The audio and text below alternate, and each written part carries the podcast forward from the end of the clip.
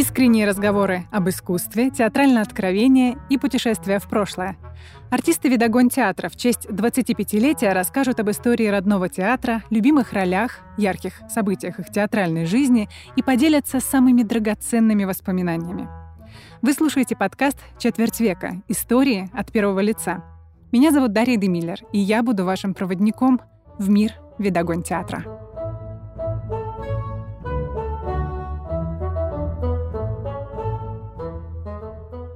Итак, в студии у нас сегодня Антон Борисович Васильев. Здравствуйте. Здравствуйте. Разговор будет длинным, потому что у меня к вам много вопросов. Сначала расскажите, как ваш путь в Видогон театре начался? Ну, собственно, Видогон театр, он родился вместе со мной в этом, э, ну, в изначальном коллективе, потому что, ой, господи, в 85-м, по-моему, да, в 85-м году я пришел в театральную студию при школе, которая только-только открылась. Выпускниками Щепкинского училища, среди которых был Павел Викторович, но не он был моим педагогом. А, моим педагогом был Сергей Николаевич Кисличенко. Это такой был ну, достаточно амбициозный проект, потому что они пришли на базу школы, но захватили сразу прям вот всю школу, все параллели. Я помню первые показательные занятия, они неимоверное количество людей в них принимало, а потом уже, ну, видимо, стало понятно, что, ну, как-то если вот, я так понимаю, что Павлович изначально у него была мечта открыть э, в городе театр. И школа это была такая стартовая история. И студия так отделилась от школы, и дали на базе хозблока в 11 микрорайоне помещение. И вот там мы продолжили заниматься. Появился тогда Зеленоградский театр-студия.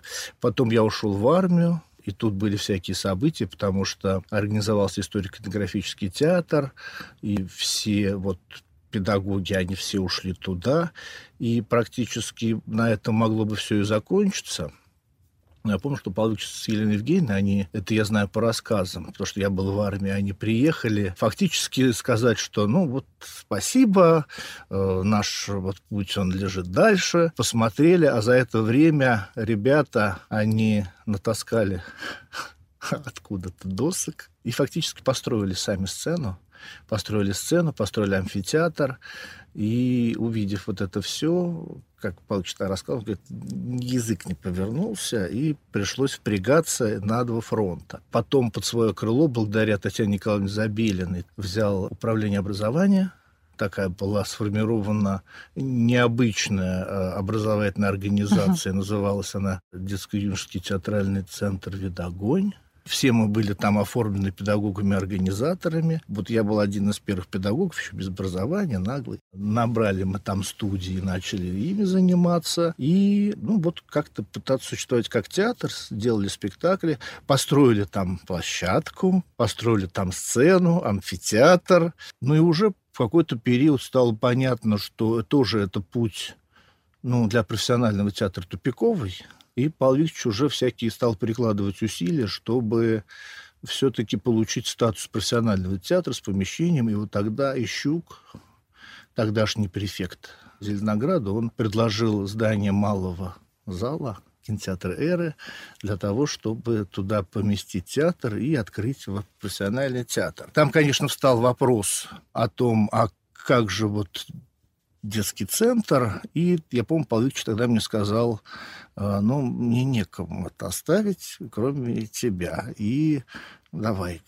Вот, и я туда пошел директором работать, и я уже вот на два фронта работал там и играл в театре. Сначала мы, конечно, в жутких каких-то условиях пребывали. Я помню один спектакль, мы репетировали зимой в неотапливаемом зале. Режиссер в шубе. Мы, значит, вот это...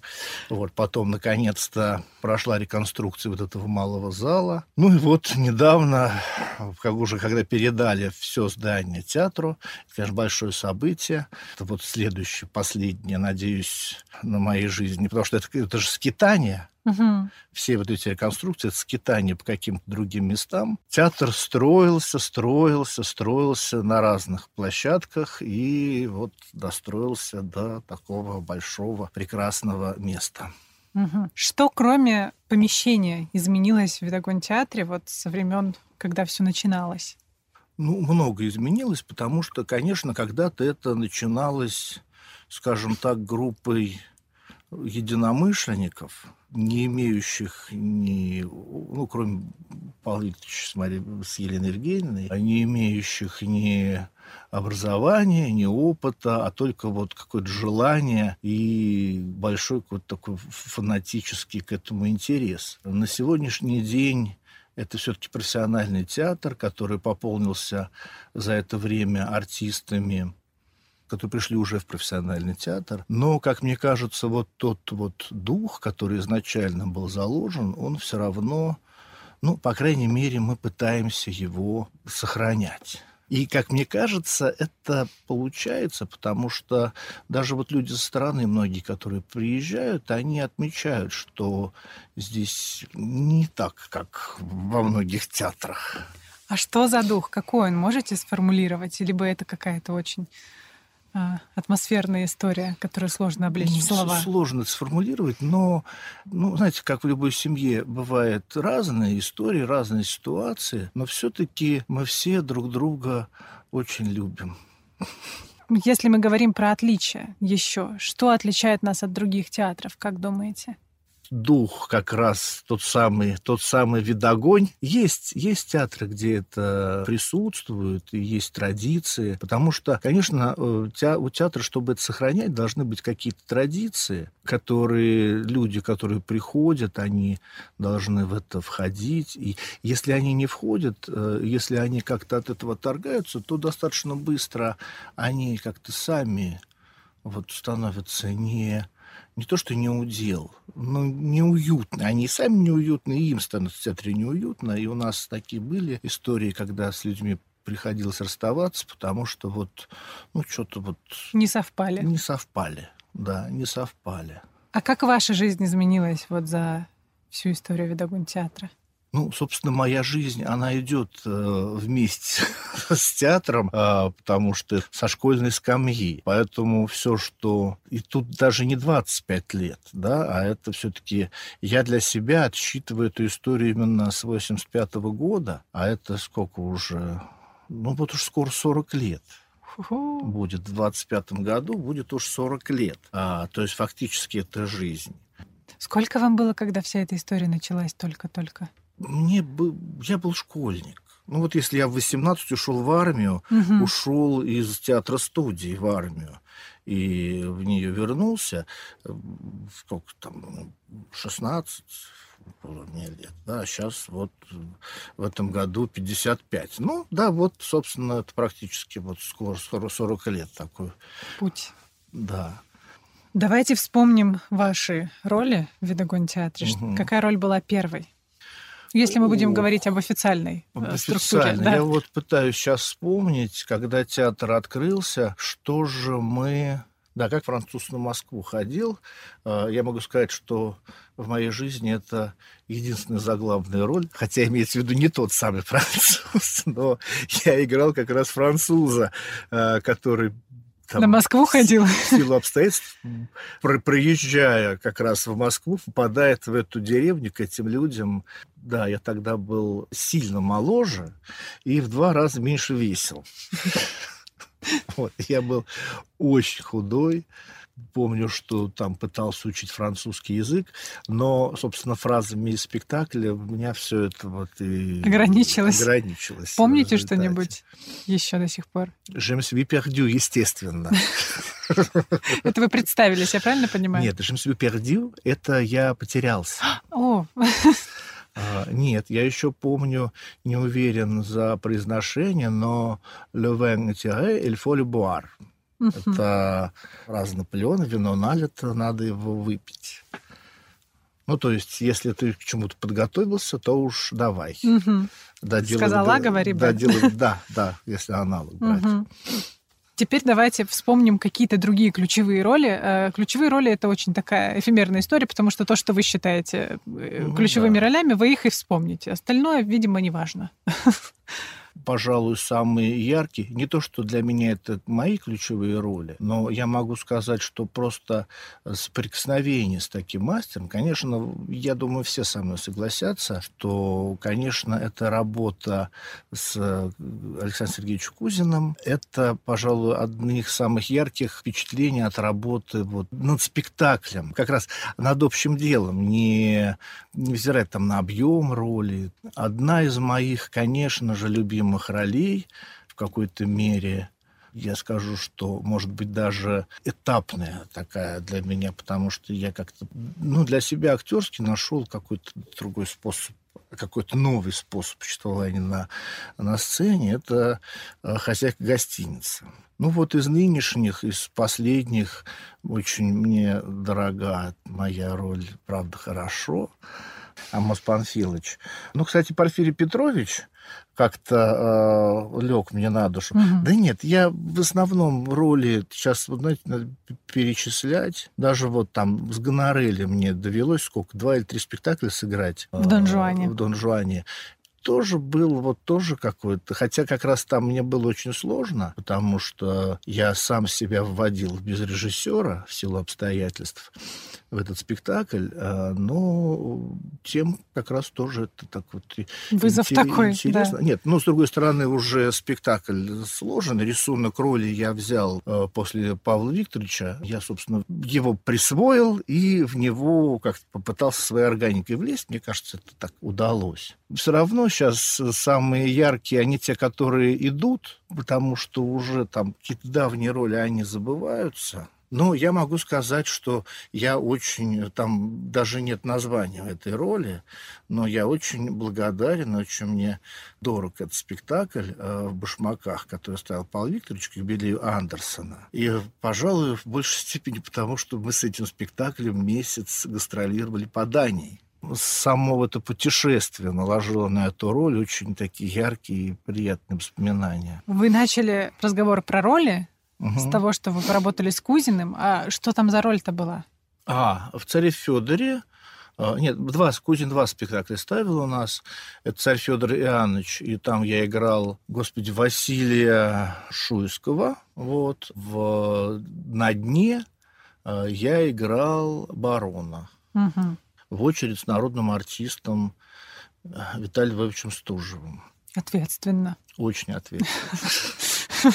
Какую роль вы, вы можете назвать самой сложной из тех, что вам довелось играть? В первую очередь мне приходит вас на ум сразу же. Я просто сейчас думаю, а в чем сложность? Но, знаете, я всегда, э, когда новый режиссер приходит и предлагает что-то, вот, к чему ты не привык, я считаю, что к этому нужно относиться как к новому какому-то приключению в своей творческой жизни. Вот, кстати, еще был к предыдущему вопросу такой очаровательный спектакль «Игра в замке». У меня там была роль писателя Гаала, такая хорошая. Она мне как раз легко далась, легко мне было тогда работать с тем режиссером, но некоторые артисты прямо на сопротивление потому что он приехал с готовым спектаклем в голове. И фактически он артиста встраивал в рисунок, который он уже придумал. Просто ты должен пристроиться, присвоить и дальше допридумать для себя тогда, там, зачем, почему, вот почему Мотивацию как какую-то делаешь. Да. да. И в этом плане как раз на Васе с Ледуховским было еще сложнее, потому что тут ну, абсолютное, скажем так, отсутствие привычного э, разбора потому что если репетиции с Кузиным начинаются все-таки с того, а какое у нас исходное событие, то с Ледуховским, у него там в голове есть какой-то свой спектакль, есть какой-то свой рисунок. Вот мы тут были на фестивале, и одна критика, она сказала, ну, это такой конструктор. Ну, вероятно. И я понимаю, что некоторым артистам очень сложно было туда именно встроиться, потому что сделай так, а теперь засмейся и уходи. А почему засмейся? Ну, просто, ну вот засмейся и уходи. Надо, значит, как-то к этому попытаться пристроиться и оправдать. При, придумать, да. оправдать, присвоить и придумать тогда то и почему ты это делаешь. И когда ты это понимаешь, становится не так уж сложно работать. Я, кстати, благодарен за это режиссеру. Для меня скорее было сложно, он из меня начал тащить некую такую мужскую какую-то брутальность. брутальность, да, какую-то вот то, в чего во мне в принципе нет природно. Но я в себе это нашел. Я помню, что даже когда мы сыграли премьеру, Павел Викторович меня позвал в кабинет, поздравил и сказал, что говорит, я не предполагал, что в тебе и это есть. Поэтому я считаю, что я справился с задачей, которую э, режиссер ставил. И, собственно, когда ты сталкиваешься с режиссером, который вот в тебе вдруг что-то разглядит, чего то сам вообще в себе не предполагаешь, и это без тебя вытаскивает, это очень э, здорово. Это и для профессии, и даже для себя. Потом, как ну, во мне это есть. Я так тоже могу. Это могу, оказывается. Теперь мой любимый блок, он не очень объемный, но я его нежно люблю, потому что мы поговорим о том, э, когда что-то идет не по плану. Вот спектакли, что-то идет не по плану. Было ли такое? И как с этим справлялись? Ох, всегда, когда это, знаете, как расскажи что-нибудь э, смешное, думаешь, я что-то знаю анекдот. А, но в первую очередь мне приходит на память, конечно, мой первый режиссерский опыт. А, я ставил еще вот э, на базе э, Дюца, когда мы там существовали. И я делал спектакль «Русалка» по Пушкину. Э, и там такая декорация была. Механики же нет никакой, ты все изобретаешь. И э, там так я придумал, что э, такие полупрозрачные шторки, они должны в какой-то момент опуститься и фактически закрывают половину сцены. За ними там красивый свет, потом опускаются еще ближе, и вот уже практически до авансцены, и за ним красивый свет, все это туда просвечивает, вот, и на этом строится финал. А поскольку э, механики нет, то, значит, в какой-то момент какой-то человек аккуратненько дергает какую-то веревочку, она отцепляется, и за счет этого падает. Назад это уже поднять невозможно. Это нужно заряжать. И в какой-то момент там что-то они дрались, и артист один, он очень так темпераментно стал драться, и он прямо отлетел к стенке. Естественно, он задел веревочку, веревочку и все опустилось. А начало спектакля. И я на это смотрю. И ты понимаешь, что ты снаружи ты ничего не можешь сделать. Ну, то есть, вот не, ты что сейчас? Вот, на сцену зайти веревку, что-то ну, убрать? Я думаю, ну, надо сейчас выходить, сказать, э, извините, вот там я ушел из зала. Вот, ну, стоял на листе, думаю, ну, надо же собраться, потому что вообще есть э, у меня такое вот для себя, если ты не знаешь, что делай, не делай ничего, остановись, подумай, это и когда вот когда-то на свету, когда сидел. Если вдруг ты понимаешь, какая-то накладка, не надо ручками дергать. Артисты найдут там. Ты остановись и подумай, вот что у тебя дальше и как ты можешь выпутаться из этой ситуации. И решение придет. Вот я постоял, думаю, ну, наверное, надо сейчас как-то вот возвращаюсь, смотрю, а артисты уже стоят, они там крестятся, ой, нечистые силы, нечистые сила, ой, значит, что-то пропрокляли, свадьбу прокляли, там же как раз во время свадьбы mm-hmm. все происходит. Красота. Стремянку принесли, уже булавочки откуда достали, подкалывают этот занавес, вот, и, в общем, все, Конечно, финала с этими не было. Красивого не случилось. Ну, это вот глобально так стало. Вот ну, вон у нас партнер у меня забыл бутылочку, с которой мы играем. Это вот из последнего. Это хозяйка гостиницы? Нет. Нет? Это, правда, хорошо. Бутылочка. Цепцепарель. А, цепцепарель. Цепцепарель. И он мне так, цепцепареля нет. Он все цепцепареля нет. А я уже понимаю, ну я же не буду, я, я, я думаю, я понял, я уже думаю, так, думаю, ничего не делай, сейчас э, текст говорит, думаешь, так, он, я думаю, ну, я понял уже, что его нет, думаю, как дальше, ну, в общем, ну что, ну, просто выпустили мы там небольшой, жалко, но а, ну вот, на хозяйке. Это было просто чудесно. Потому что там, значит, э, по сюжету, когда она уже вот Мирандолина упала в обморок, кавалер там сначала над ней, потом он уходит, приходит с кувшином, прибегает его слуга, потом выходим мы, и он на меня, значит, э, в раздражении, кавалер на меня должен вылить всю воду из этого кувшина. Он перепутал реплики. Он вместо одной реплики сказал другую, на которую выходим мы. Причем я-то понимаю, что еще не уходил. Я, может быть, постоял бы по дому, ну, опомнится человек. Но Слава, который со мной вместе выходит, ну, он этого не понял. Он и пошел. Ну, и я пошел. Я смотрю, стоит кавалер без кувшина, он тоже это понимает. А дальше с тем, что он мне испортил водой а, платье, на этом строится наша сцена. Цел, там дальше целая история. Дальше ну, не вырулишь. Все, это вот как бы спектакль окончен, можно сказать, все. Это акт весь, моя, моя история с этой вот... С, ее можно все выпускать. Вот, и хорошо Аркаш он сообразил, а, который играет кавалера. Он а, подошел и просто оторвал у меня с пиджака пуговицу. Я уже... Ну, он сделал первое, что пришло ему в голову. Угу. Но я пока постоял, я ушел за кулисы, постоял, подумал и придумал. И дальше мы очень так элегантно вырулили все-таки на эту бутылочку, э, разрулили эту историю. Ну, вот да. Ну, это, конечно, высший пилотаж, когда не сговариваясь да, да, происходят да. Но такие мы вещи. понимаем, что, а что? Ну, либо ему бежать за кулисы, сейчас хватать кувшины, а, выбегать с ну, ним. Да. Но это глупо, угу. но хоть как-то спасет ситуацию. Вот.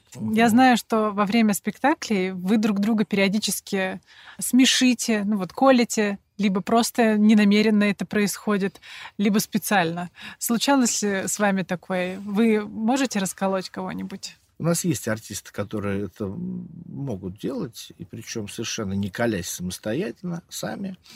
Вот. Я нет, потому что была такая э, история еще до реконструкции. Играли Маскупова. Это э, был мой последний спектакль в этом сезоне. Причем я попросился, так мне нужно было уезжать, а там фактически получается, что я вот перед антрактом выхожу, и дальше меня в спектакле нету, я появляюсь только перед поклоном, там, повернуть штору. Я договорился, что ее повернет другой человек, попросил, значит, получилось, чтобы я в антракте, и уже уехал. А спектакль в париках. Угу. Я побрился на лысо. Ну, я побрился к лету уже как бы вот я должен уезжать. Я побрился к лету, пришел в шапочке, и все еще, ой, Антон в новой шапочке, в модник, типа, выходит в шапочке. И я в этой шапочке, потом, переодеваясь, никто не видел, я шапочку заменил париком, первым, тоже никто ничего не понял. И в конце, тоже во втором парике, когда гарпагон падает в обморок, мы все над ним склоняемся, и как мы шапки снимаем, я так вот снимаю парик. Я лысый. Зал заржал, но самое главное, что я с трудом, я понял, что я поплыл. Потому что из всех все держат, значит, всерьез. А я, я после этого я понял, что мне нельзя такие вещи делать, потому что я и все, думаю, и дальше я выбежал, и у меня и у самого истерика. Что я думаю, точно. Ну, потом, да, Леша Ермаков говорит, я вижу передо мной шар. Елена Евгеньевна подошла и говорит, ты что творишь? Что ты творишь?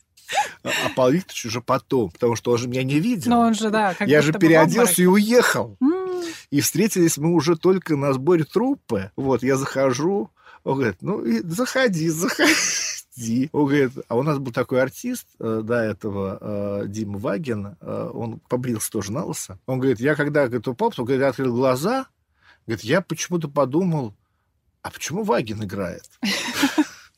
Ну, было не до этого, надо было доиграть, доигрывать акт. Я, говорит, не стал на это задачу. Говорит, ну вот. А было ли так, что вас раскалывали? Ну, не, как, не когда вы сами себя, а когда да, кто-то да, еще. Да, да, У нас особенно Александр Васильевич, он как-то стоит вот так, у него, значит, он стоит в профиль в зал, у него вот то, что в зал совершенно серьезное, а то, что вот э, видим мы, вот эту часть лица, он там какие-то начинает делать смешные вещи. А при этом совершенно как бы вот кто смотрит отсюда, не, совершенно не понимает. А потом так смотрит на тебя, абсолютно серьезно. У него только хитреца в глазах такая веселая, лучинки такие вокруг глаз у него, этот, а смотрит абсолютно серьезно. Почему женитьбы я вспоминаю? Потому что так можно немножко прикрыться, ну, ты можешь там отвернуться, скрыть. Угу. А тут же мы все клеены, и как только ты начинаешь улыбаться, эти усы начинают приклеены, они начинают... Э, поэтому, я помню, мы сидим, я, Петя Васильев и кто-то еще. И у нас, совершенно не сговариваясь, вот так правая рука взлетает к верхней губе, прижимает. Чтобы не отпали усы. Чтобы не отпали усы. Э, смешно. Смешно, потому что Ох, самое яркое событие в жизни театра, к которому вы причастны. Я уже про это упоминал. Конечно, это месячные гастроли по Дании. Это, ну, просто это такой подарок судьбы. Причем я же не должен был играть в этом спектакле. Там должна была играть молодая артистка. Она, кстати, моя ученица. Потом она поступила на курс к Марии Евгеньевне Павлу Викторовичу. Потом вот она пришла в театр и должна была играть вот эту роль и ехать, значит, в Данию на гастроли. Уж я не помню почему, уже начались репетиции, и она ушла. А там такая роль, неважно, это мужчина или женщина играет, и взяли меня. Повезло так повезло. Да, да. Просто вот мы объехали несколько городов. Фактически ты немножко по-другому живешь, потому что мы в гости ходили к людям, а это очень интересно. Угу. Вот даже как у них застолья кардинально отличаются от того, как мы привыкли. У них очень это прям по-другому. Потому что ты приходишь, тебя проводят на кухню и говорят, вот тарелки, вот пиво, вот вино, вот бокалы, вот, значит, здесь такая-то... А, всегда, это вот что на приемах, что там, всегда говорят, будет столько-то перемен. Сначала будет, значит, мясо, потом будет там рыба, потом будут сыры. Объявляют, что, значит, в составе. И вот ты себе набираешь на кухне, берешь все это, ты с этим идешь за стол. Когда перемена, ты, значит, идешь, набираешь все это, банку, если ты попил, показали, куда ее поставить. И когда уже все ты поел, все закончил, ты берешь тарелку, относишь ее на кухню. То есть стол после гостя чистый хозяйка убирается только там вот. Мне очень нравится. Да, да, это вот у них так, э, очень так, удобно. так принято. Такой полуфуршетный формат. Да, для хозяйки очень удобно. Для нас немножко непривычно угу. это. Потом, конечно, если из таких ярких, я, конечно, помню, это были и первые гастроли театра за границу. Это были мои первые, вообще мой первый выезд за границу. Это мы со спектаклем «Пахомушка», мы ездили на фестиваль в Бурсу, в Турцию. Там есть туристический курорт, на котором, собственно, и жили, горный. Но сам город, он не совсем та Турция, к которой привыкли те люди, которые ездят в пакетные туры. Это как раз такой очень мусульманский город-базар. Вдруг ты понимаешь, что весь город практически это вот рынок. Яркий, восточный. И у меня там был день рождения. Надо сказать, что в Турции у них мы когда еще ехали, Павел Викторович сказал даже, говорит, вы, говорит, не пугайтесь. А, вот если вы прилетите, а автобуса нет, вы не пугайтесь, потому что у турок у них, если сказали в три, ну, значит, в 3.30, в 4 он приедет. Говорит, и если вы, вот спектакль назначен там на 12, ну, в час где-то он начнется. Мы так поржали еще, думаю, ну, ну, не до такой же степени, до такой. Буквально так. Вот буквально так. А это фестиваль такой, все как раз ходили друг на друга смотреть. И это же тоже первый раз международный фестиваль, где там испанцы... Э, Такая мультикультурная тусовка случилась. Вот просто испанцы первые. Я еще подумал, как мы с ними, в принципе, схожи. Да? Да мы с ними, особенно когда мы с ними посидели ну, неформально, неформально, много с разных мест людей, с разных стран. И вот у меня день рождения, мы пришли смотреть чей-то спектакль, я сижу в зале, пустой зал, сидят только наши вот делегации из э, разных театров. Табачкова, что ли, завела. И они мне спели традиционно. Мы всегда пили чарочку на день рождения. Ну, вот спели. А они там что? А, поняли. И тут мне начали петь всякие поздравительные песни на разных языках мира. Вот, собственно, от всех делегаций, которые сидели в этом зале. Да, это было тоже, конечно, очень приятно и очень запоминающийся день рождения. А вот. как сыграли-то там? Сыграли, э, хорошо сыграли, но дело в том, что, естественно, фестиваль детский, спектакль, который называется «Ахальная святочная игра» по жанру, и он шел с переводом. То есть в зале сидела переводчица, которая параллельно все переводила. Поскольку во многом спектакль диалектный, то с нами эта девушка приходила заранее и репетировала тоже вот эту вся история, потому что русский, турецкий у нас не было переводчика. У нас был переводчик русский, английский, английский, турецкий. Собственно, вот так проходили обсуждения, то есть вот очень длинно. Кто-то задает вопрос, перевод, пока вот до конечного переведут, потом человек отвечает, ему переводят на английский, с английского, и понятно, что человек в результате отвечает совершенно не на то, что ему задали. Потому что вопрос в процессе меняется. Меняется, да? это как сломанный телефон. И, конечно, попытки объяснить, что здесь есть диалектная игра, и есть ли в турецком языке диалект конкретные какие-то слова, которые вот э, передали бы дух еще же там не девки, а девки. Девки. Девки. Когда мы сидели и играли, а там много раз это слово звучит, потому что парни с девками пришли там на святочные игры. Такая девки, переводится, кыс, девки, КС, ну, конечно, это нас очень кололо. Ну да. Потому что с кино так нельзя. А в театре, слава богу, в принципе, это возможно, когда вот так вот сидит человек и переводит, и не в наушники, а тут вот так в колонку говорит человек параллельно с тобой, и э, приходится немножко говоришь, пережидаешь перевод и дальше вообще. играешь. Тоже на моей памяти это единственный был вот такой спектакль с таким вот переводом. Тут нужно пристраиваться к ситуации. Чем театр хорош. Угу. Вот. Он может так сделать, может, в да. отличие от кино, это правда. Для меня, конечно, вот всегда столкновение с другими культурами, с иностранцами, причем чем дальше, тем интереснее, это всегда очень запоминается, mm-hmm. это всегда очень... Все равно другой немножко мир. Ну и вот эти два, конечно, пережитых здесь глобальных э, ремонта, это тоже яркие события. А, я знаю, что вы параллельно учились в двух вузах. Не совсем. Тут надо э, понимать, что я э, учился-то официально в одном, на режиссуре. Я учился в университете культуры.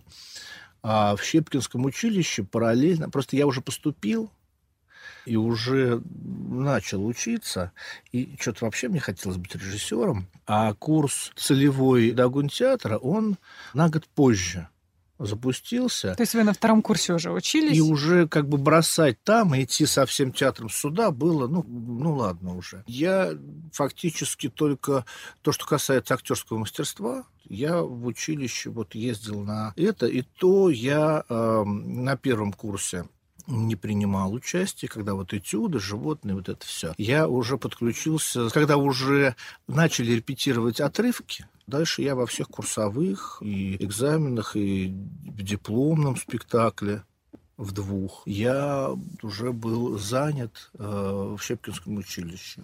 Насколько сложно было вот эти две в параллель вести такие вот творческие образования? И что вам дало это в итоге? Несложно потому что учился я на очно-заочном, на режиссуре, и у меня как-то так все получалось, что у меня все расходится. Даже с работой в театре я все тогда это успевал. Мне когда спрашивали, как все успеваете? а что тут успевать-то? Ну и голова по-другому работает. Во-первых, ты э, молодой еще, когда память хорошая была. Вот я все хорошо запоминал на лекциях.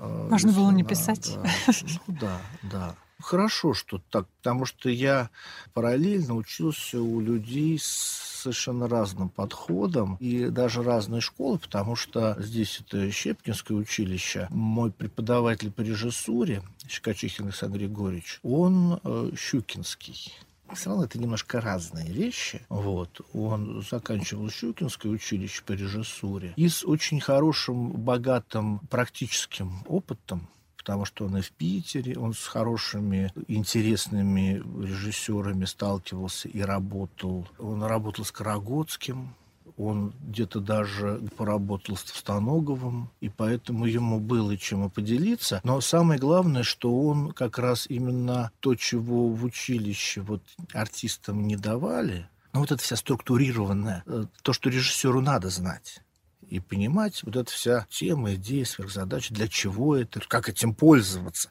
как разбирать пьесу, как разбирать роль. А, вот то самое исходное событие, которое совершенно Ледуховский не берет, с чего мы сегодня начали, да, и то, с чего начинает Кузин, потому что Кузин как раз владеет разбором как он разбирает, и разбирает вместе с артистами очень подробно и очень казалось бы, ну, все же по школе.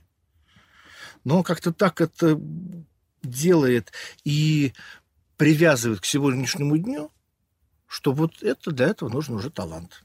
Угу.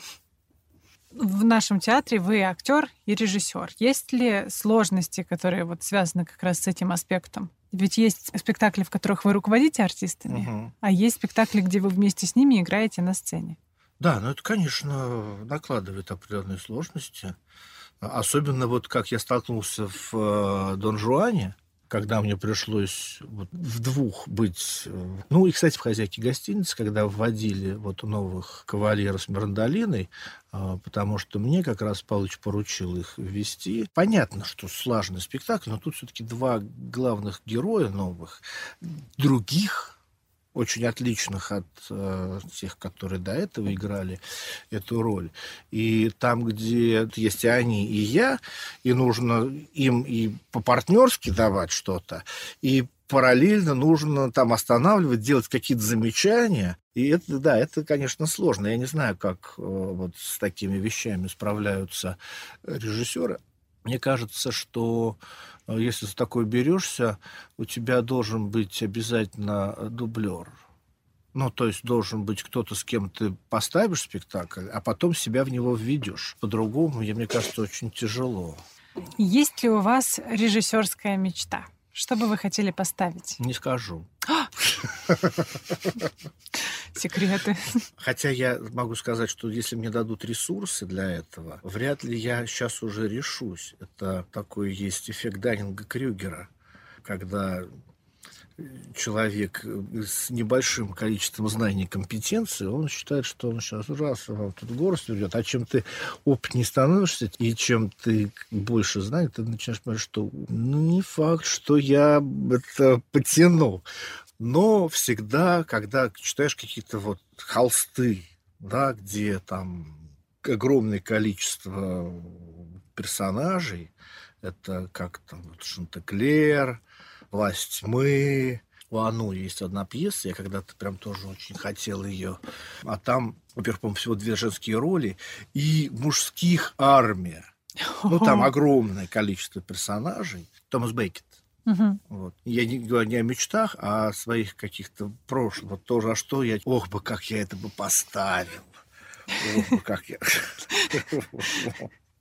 Какой бы я был молодец. Вот. Но там нужно 50. Э, Густонаселенная, не Густонаселенная, да. Угу. Если обобщить, то мечтаете поставить какой-то вот эпос. Ну, что-то, да, такое. Там. С возрастом понимаешь, что гораздо интереснее, когда не очень много народу в пьесе, есть больше возможностей для артистов ведь чем больше народу, э, даже яркие роли все равно они теряются за всей толпой. Ну, вон те же самые, вот правда, хорошо. Да, вот оптимальное количество людей. А, потому что фактически каждому персонажу уделено какой-то... Мне очень нравится пьеса Островского, у него заявлены главные герои. Но если посмотреть по объему, то он всем персонажам уделяет много внимания, много времени сценического и дает возможность каждому, кто там занят, каким-то образом проявиться, раскрыться. Угу. Вот. Чем отличается работа со взрослыми профессиональными актерами от работы с подростками без образования? Отличается и отличается сильно. И, пожалуй, первое, вот что самое сложное, это доверие. Потому что, конечно, когда ты работаешь с детьми, с подростками, ну, даже уже со взрослыми, потому что у меня в студии уже семьи, там люди уже с детьми приходили на репетиции. Но все равно ты, поскольку ты их воспитал, это вот, ну, как вот мы Павел Викторовича, да, это абсолютное доверие. А с артистами э, не всегда. С артистами это доверие нужно завоевать. Ну, потому... Нет, а бывает, что этого иногда и невозможно, потому что, ну, можно считать, что он знает уж, уж он знает. Тут, конечно, я вот делал э, спектакль.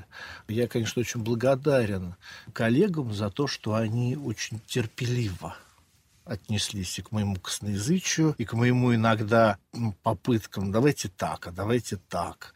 Нет, не получается. К Там, поиску. Вот, к какому-то поиску и всячески стараюсь поддержать и помочь. Угу. Как ваш опыт педагога вообще повлиял на работу в театре, будь то актерская деятельность либо режиссерская?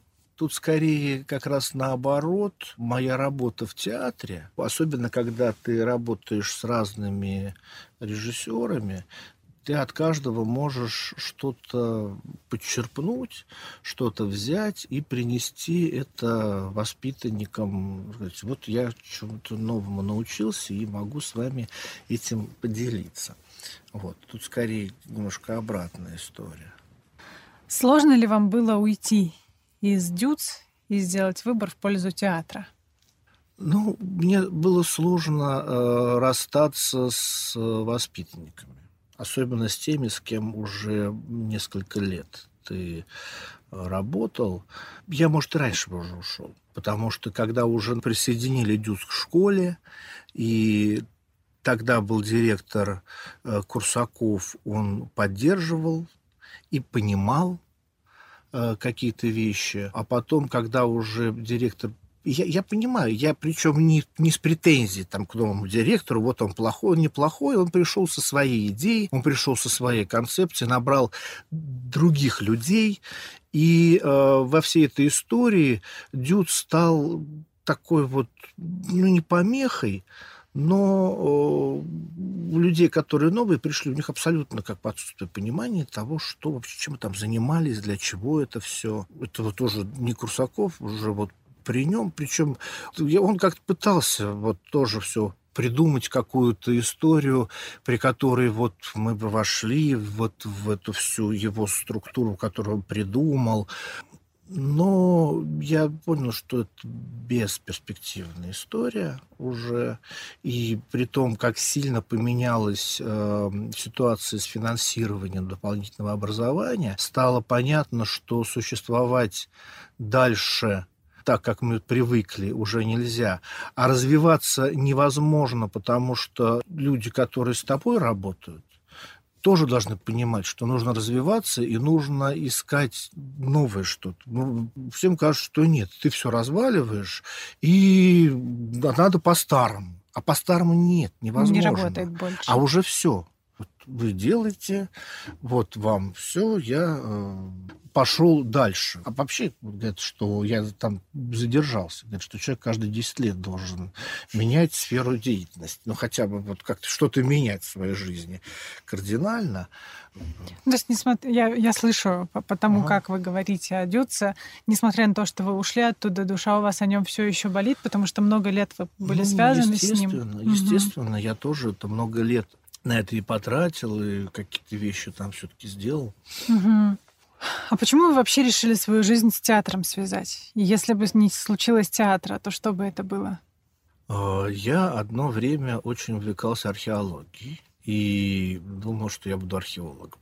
Причем, ну, может, мне не очень повезло с педагогами, но я в школе не очень любил историю. Но как-то у меня, но как-то у меня э, тогда не укладывалось, что история и археология это фактически одна и та же наука, только теоретически есть аспект теоретический, есть прикладной материальный, uh-huh. но это без э, истории там никуда.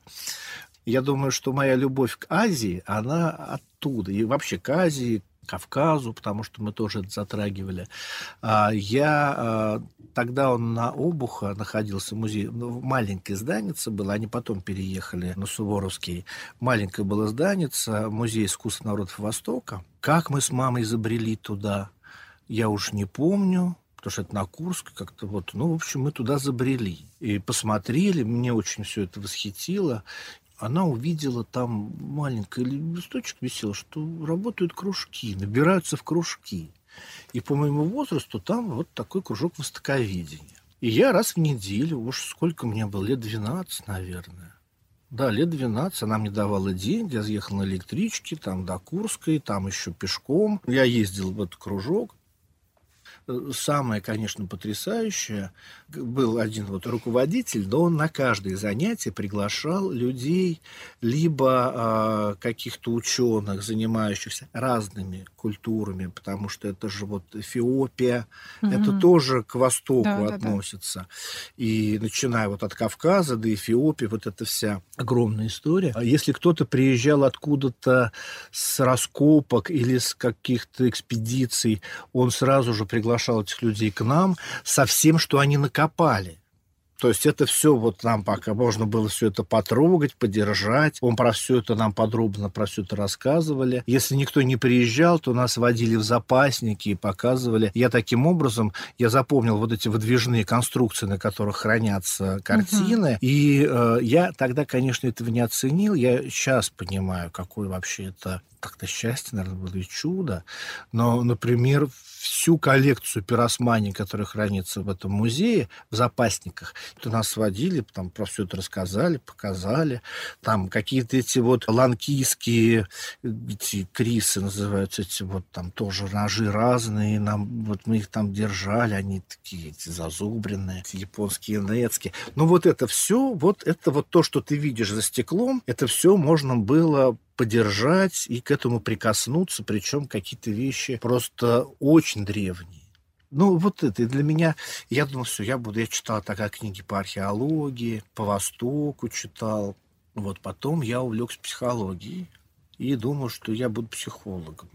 При том, что это я был в старших классах уже, и тогда не так много было книжек э, хороших психологии, но я что-то доставал, тесты у меня были, я проводил с одноклассниками тесты э, со всей семьей. А потом вот э, открылась студия в школе, та самая, про которую я вначале рассказывал, и как-то так вот я оказался в театре. Хотя я периодически в своей думал, я, наверное, буду артистом. Мне с детства это нравилось, нравилось выступать. И если была возможность где-то принять участие в каких-то постановках, всегда с удовольствием я э, это делал. Что бы вы хотели сказать зрителям в честь 25-го юбилейного сезона? Ходите в театр. Все? Да, ходите в театр, вот, а мы сделаем все, чтобы вам было там интересно. Пожалуйста, продолжите фразу одним словом или словосочетанием. Видогон театр для меня это... Ну, так получается, что вся жизнь сознательная. Спасибо. Угу. Это все? Все. Спасибо, что были с нами в этом путешествии по воспоминаниям о Видогон-театре. Встретимся в следующих выпусках подкаста «Четверть века. Истории от первого лица».